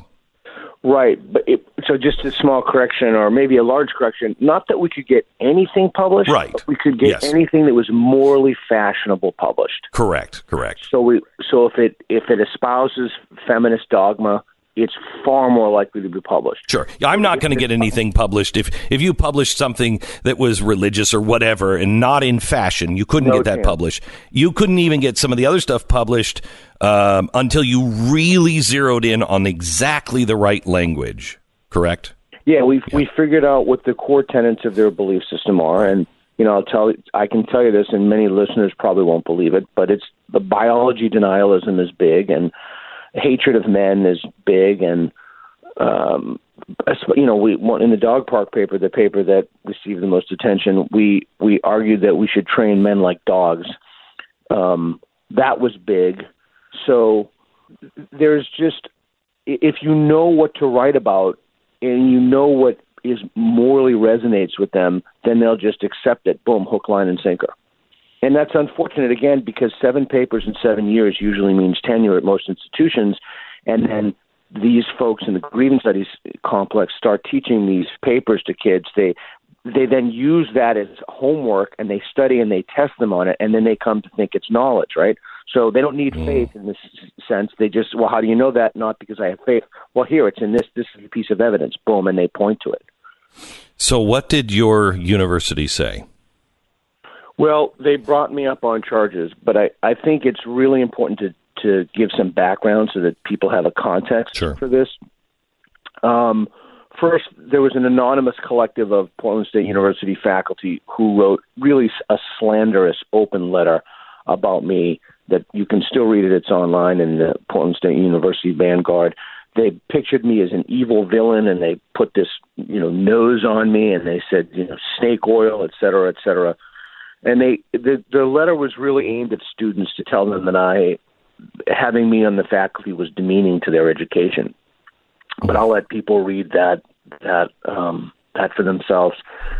So I think that's kind of the context that, excuse me, there are bullies. These people are fundamentally they're bullies, and in this case, they're anonymous, so they're not just bullies; they're cowards, and they're operating behind the scenes. And so I'm sure that that that and other things that I don't have access to put tremendous pressure on the administrators to do something to me. So I don't necessarily blame them for an investigation. I do understand that they're under a lot of pressure. But do you blame them for cowardice? I mean, truth is truth. It's it's like the Covington School right now. They're they're worried about losing their funding and everything else. They don't know which side to come out on. Mm-hmm. If you watched all of the videos, and I watched, I mean, my team watched all of it. It's a very different story. Now, these kids may be bad other times, but they weren't then. And I'm sorry, but if it's the truth, not to stand is to stand. Right. So that's that's a commonality that we we have. Um, we we both defer to what's true, independent of our own personal feelings. Correct. So in this case, there were two things. There was uh, I, I was found guilty of not going to the IRB, and the IRB is basically this human subjects board. And anytime you do experiments, quote unquote experiments on human subjects, you need to get permission. And so we looked at this as, and this has caused considerable controversy and debate. We looked at investigating certain fields and certain journals and certain conclusions that the journals com- come to. They viewed human subjects as the journal editors. So I was found guilty of that, and currently that's escalated to the president and the provost of Portland State University. So, um, and uh, they may or may not impose additional sanctions on me. We can talk about that. The second charge of uh, data fabrication is ongoing, and um, I don't. I have not received anything. I don't know where that stands. Um, I know that when I decided to go public with this, that the it, it was the, the the support that I have gotten has been unbelievable, uh, truly truly humbling and amazing from all over the spectrum, political spectrum, ideological spectrum, religious spectrum. So Um, happy and to hear those, frankly, are the most um, touching and satisfying to me.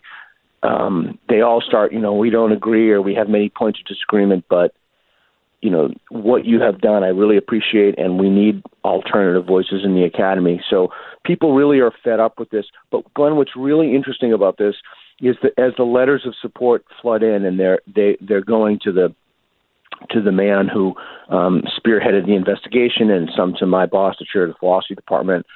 Uh, people are signing their names to these. That's what's amazing to me about this. P- That people are no longer they're no longer afraid to be called a racist or a homophobe or a misogynist. So when they sign their names to this, they're doing so in a very public way. They're giving me a very public show of support, and people just aren't scared anymore. So that's that's been a, a, a an amazing sea change in this whole thing. Courage is contagious. And people, I truly believe, most people who are thoughtful want to do the right thing. They don't want to be a pariah. They don't want to stand alone. Um, and it and it takes just a few leaders to stand up and say, "Guys, it's worth it." Because here's what it means. Um, eh, you know, I'm very concerned about what our future is going to hold for my kids. I don't care about my future at this point. I care about the future of my kids, the future of the truth. If if we don't get a handle on this, I mean, what what happened uh, in in uh, Portland to the Weinstein's is obscene. And Evergreen, yeah, yes, and most people don't know what's what what happened. Um, and they were holding. I mean, it was like France. They were holding little mock trials in the library. People, uh, you know, professors were not allowed to leave. It's frightening. Ex- exactly. And I, I really want to say, I think this is important. This may be very hard for people to conceptualize or very hard for people to understand. But once you put in the, the element of a kind of evangelism to this, it makes sense. The, the Mike Nayna just released a video. If you go to his YouTube channel, it's Mike Nayna. Um, and one of the things that he shows in this video is how these what happened at Evergreen perf- to Brett and Heather perfectly parallels the evangelical or a radical religious fervor. Yes. And Yes. once you understand that, you understand why people act like that. Yep. Uh, Peter, I would love to have you in for a very long, non interrupted conversation. Thank you for being on the program, uh, and thank you for taking a stand. Back in a minute. You're listening to Glenn Beck. I wish we could have talked to him for another hour at least, um, but we'll have him hopefully back for a podcast. He's a brave man. All right, Lifelock. I want to talk to you about 700 million people being violated just last week. It was released, uh, I think, this week that 700 million people, that's twice the population of the United States, have had their identity stolen. That's incredible. So, all of that information, you, you may be in that. Um, all of that information is now on the dark web. Probably are. I mean, odds are there's a good chance of it. I mean, there's Because it was a Western hit, yeah. so it, it most most likely you there's a good chance you were in that.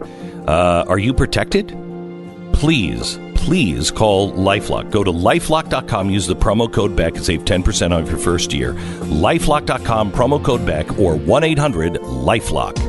You've been helping us do all this research for the Covington story and many others. If you join, thank you. Uh, go to blazetv.com slash Beck if you want to get involved as well. Use the promo code Beck. This is the Glenn Beck program. Um, tonight at 5 o'clock, television, I'm going to show you some things that no one else will show you uh, about who these kids were actually facing, these um, kids from Covington Catholic School. Uh, the stuff that the media just does not want to cover. Um, we have to support these kids. Have to. Not, we don't have to support the school. Um, maybe you want to. I, I just got a letter from a just got a letter from a father just a minute ago who said, "Glenn, we've been listening to you on the way in." He said, "Thank you so so much for bringing the truth uh, to light regarding Covington Catholic." Um, I feel compelled to tell you the conversation that took place in my car today when I took my son, son to school this morning. Uh, incidentally, my son attended the March for Life in Washington, D.C. this past weekend. I looked over at him, and he looked physically nervous on the ride in. I asked him if he was. He said he was very nervous. I told him, son, you don't have to go to school to, to, together uh, today. The principal said they sent out last night no student had to show up for school if they felt uneasy or fearful. Even if the parents were unsure, he understood. He said, uh, My son looked at me and said, Dad, I could stay home, but if I do, the jerks win. I am nervous, but I'm going anyway. Glenn, I just wanted to show you the character of these fine young men at the high school, and I'm so proud to support them and send my son to this school. Um, Dan, I, I hope the school does stand with you and the Archdiocese. I'd love to support the school in any way. And I would, if the school does take a stand on this and they do come to the right conclusion on this, I, I would suggest to you that our audience will help you build security that is appropriate for that school. We've done it for Jewish schools. Uh, why we wouldn't do it for a Christian school that I think is going to be under attack for a long time. Um, and and we we just stand with you. I urge you to stand with Covington as well. You can go to glennbeck.com and there is a uh, Covington Strong T-shirt and hat, um, and wear it and wear it proudly and wear it boldly. Um, and if people ask you about it, don't argue. Just say, "Have you seen the video?" Because let me show you the video. Uh, and if people aren't interested in the video, they just want to fight, walk away.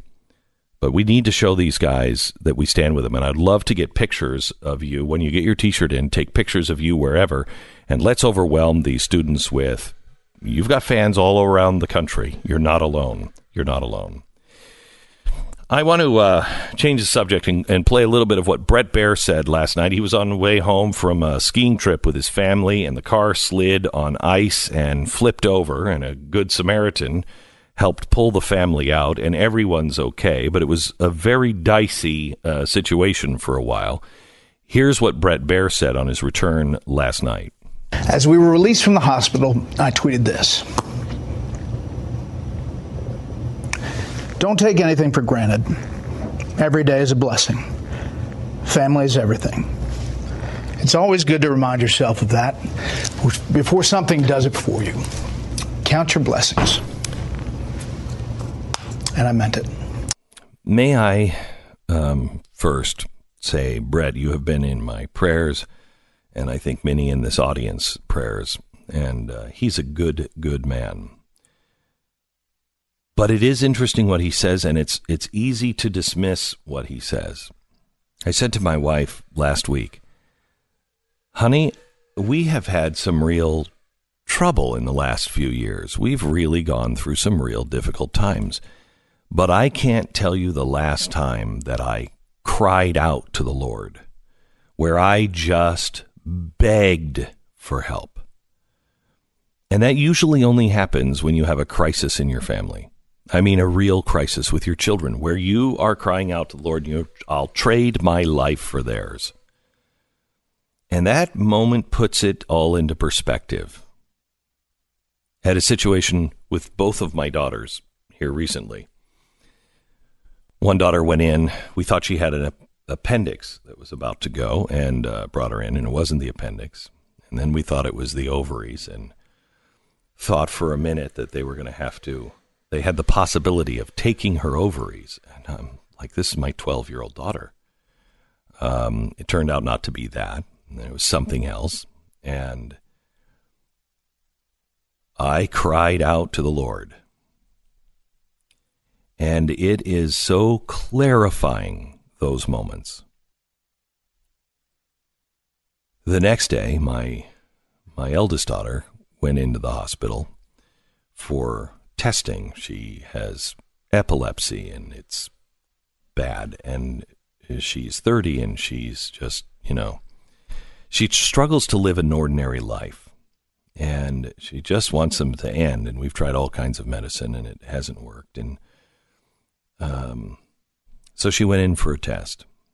And uh, they pushed her and pushed her and pushed her and pushed her to try to get her to have a seizure. She had three seizures in the end. She was in for, I think, seven days, 10 days. And she had such great spirit. But all I wanted to do was be with her the whole time. Now she has to go in for five other tests, and uh, one of them will be a minimum of 20 days in the hospital. Uh, they do, uh, I, I don't even know if, what they call it now, but a type of brain surgery where they're implanting these um wires in her head uh, to be able to monitor it um, inside her brain. Uh, and she's going to have to be awake for the operation, and then and then twenty to thirty days of testing in the hospital. I I don't know. I as her dad, I want to be there every second of it, and uh, so I I I have a lot of people depending on that I show up to work every day. So I will be here, but I I I ask for your uh, understanding uh, on this, and I ask for your prayers for my my daughters, both of them. But I echo the words of Bret Baier. You just don't wait for it to remind you. Let this be your reminder that family's everything. Family is absolutely everything, and we get lost so easily. And when something happens in a blink of an eye, you recognize, like we did at September 11th about our freedom, you recognize, oh my gosh, this is so fragile. It's not always going to be like this. One more thing. I, I want to thank uh, UT Medical and, and the Zale uh, Hospital for epilepsy. This is the greatest crew, crew of doctors and nurses I have ever experienced.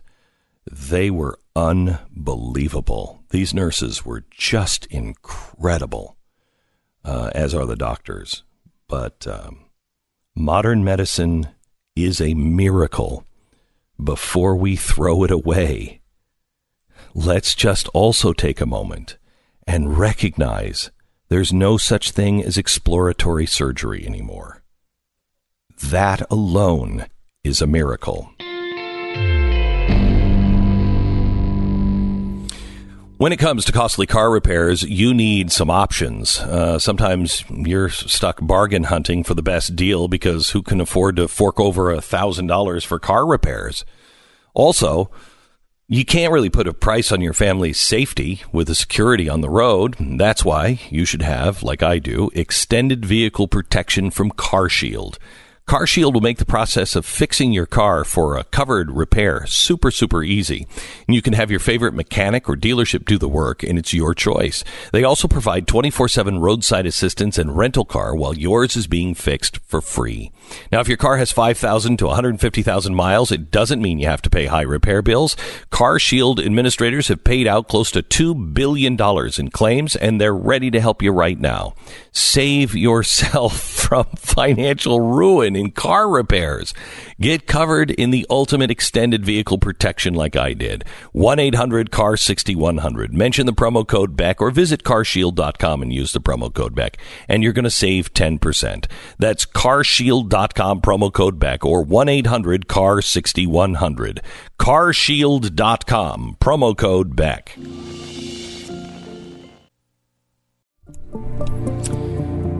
Well, we are not really even in the presidential uh, primary race yet, and we already have nine Democrats. And do we have a tenth one? Ninth one. Today. Ninth one th- Mhm. today. Yep. Uh, Peter Buttigieg. Oh, I love a huge, huge fan. Buttigieg. Uh, I don't exactly know how to pronounce his name, although Yeah. people are tossing around many different ones. Um, but he is the mayor of South Bend, Indiana. Uh-huh. Um, you know, normally if a mayor of a non-gigantic city doesn't you know, enters the race, most people don't take them as serious candidates. I mean, Mm-hmm. Julian Castro is in the race. He was former mayor of San Antonio. Uh, he's been taken f- relatively seriously. Uh, Buttigieg has a lot of um, uh, support. Uh, he is he would be the first gay president, for example, if he were to win. He's a military veteran. He's the youngest mayor of a city his size. I think it's over hundred thousand. Uh, and you know, and he would be the youngest president ever elected uh, if he were to win. Uh, also, he uh, had some, has had multiple big figures like Barack Obama mention him specifically as one of the future people in the party that to watch. So that's kind of he's trying to get he's trying to introduce himself to everyone, but he does have some support within the Democratic Party. Um, so we we have nine candidates now. I was kind of putting them in categories of uh, you have kind of the favorites. Uh, you have a shot. You have a shot if everything goes right. You basically have no shot and uh, and no shot at all. So that's what I've gone. All right, five okay. categories. All so right. no Mm-hmm. five categories, nine candidates. Yes, How many categories have a candidate in it? five categories have Wow, a candidate okay, in it. all I right. think like over time this is going to grow. And I think the interesting part about this is you've got nine candidates now, Mm-hmm. but really only three you'd consider generally top tier candidates. So there's going to be. I think What did we a- have? Twenty? There's 17. I think they're going to clear that easily. I think they'll hit thirty. They may hit 30 candidates for Mm-hmm. this thing. I think it's possible. So, starting off at the bottom, no real shot at all. Uh, I would put uh, Andrew Yang.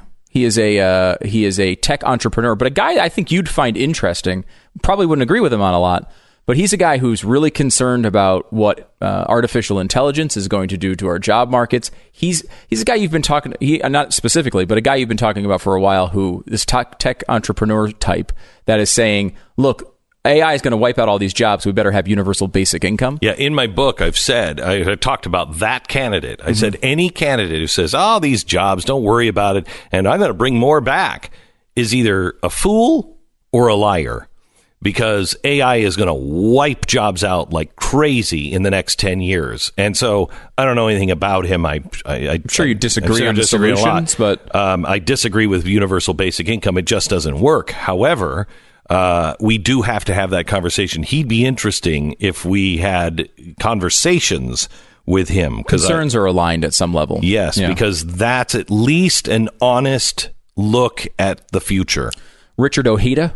Uh, he's a state senator from West Virginia, or he was a state senator from West Virginia. He's kind of in the race as the. If you remember Webb, who ran a few years ago, um, uh, he was like a military guy, and he was kind of running as a "I'm a sane Democrat." Uh, is a uh, oh, he was a former military, guy as well, guy, yeah. and that's kind of his position right now. And John Delaney, who's a former Maryland congressman, kind of a rich guy, business guy, white guy. Bye. Okay, so those are the three. I basically no shot. Then we go to almost no shot, and in that category, I have uh, only Tulsi Gabbard from uh, Hawaii.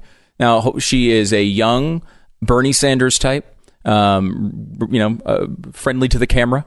Uh, eh, very. Uh, she has had some issues um, with. Uh, she's the one that her dad ran a, an anti-gay thing or- organization or, uh, of some yeah, level. some- Uh, so she's had some controversy within the Democratic ranks, but she's very, very super Bernie Sanders liberal, but not enough recognition. Uh, if everything goes right, this category, I've got Julian Castro, who has been talked about as an up and coming guy for a long time, um, and has some experience. He was head of HUD under Obama. He ran San. He was mayor of San Antonio. So I mean, I don't know if there's a miracle situation, like the hail mary goes up, could be caught with Julian Castro, and I would say And same. he'd be really the first Hispanic candidate because we've never had a Hispanic candidate run. Really, I mean, No, not, no. not a serious well, contender. and Beto's not in the race yet, so we don't have any Yeah. other serious Right, right. Hispanics here. Yeah. uh, Pete. I mean, besides Ted Cruz. Oh yeah, I forgot about Yeah. him. Um, Peter Buttigieg, who we just talked about. Um, he again because of his sort of. You know the fact that people like Obama are mentioning him Yes. by name. I think you put him in the if everything goes right mm-hmm. category. Then has a shot. Do I really think Elizabeth Warren has a shot? I mean, I can't imagine her winning this this primary. She's just so terrible. She's such a bad candidate. Forget her policies. She's a terrible candidate. I can't imagine someone with the same policies can't just beat her. But she's a top tier candidate in that people know her name. She will never she will get a lot of money. well with Donald Trump. No, one she's, on one. She, will is the just- dream matchup of Donald she Trump. is. The If you want to, hey, make sure Donald Trump wins. She's the one to pick. Yes, if you're going to take one of these top tier candidates, there's no better path for Trump to win than uh, Elizabeth than Elizabeth Warren. And also, I put in the has a shot category uh, Kirsten Gillibrand from uh, New York. Again, I don't think it's going to happen. It's it, she has a shot at it because she's a, a relatively big name and can raise some money, and uh, she was big on the Me Too movement. Her rec- record really changed from sort of moderate to conservative Democrat to I'm Bernie Sanders. Uh, Once she started thinking about running for president, which is an interesting thing that I don't really care about because I think they probably both sucked, both of her personas. But if you're if you're a, uh, a a voter in a Democratic primary, do you really want to take a chance that someone who's once thought of something conservative or moderate could be your president? Like, I don't think they want that. So I, I, I doubt it. I doubt she has a chance. She has been very active in the Me Too movement, but that's to the negative because uh, she's being criticized by the left for ousting Al Franken. She was kind of responsible Mhm. for that. So they don't like her because they liked Al Franken. Who cares if he's molesting people? And the favorites, I would say, the only one favorite I think is in there in that group is uh, Kamala Harris, and she we've talked about her before. Relatively personable, has a prosecutor background, which is you know a good matchup for someone who's under pressure Except of Donald you Trump. were on the side of police, so I mean that's a little problematic. a little for the problematic. left. She's going to have to deal with that. Yeah. Um, all right. More five o'clock tonight. Glenn Beck TV on blazetv.com slash Beck. You're listening to Glenn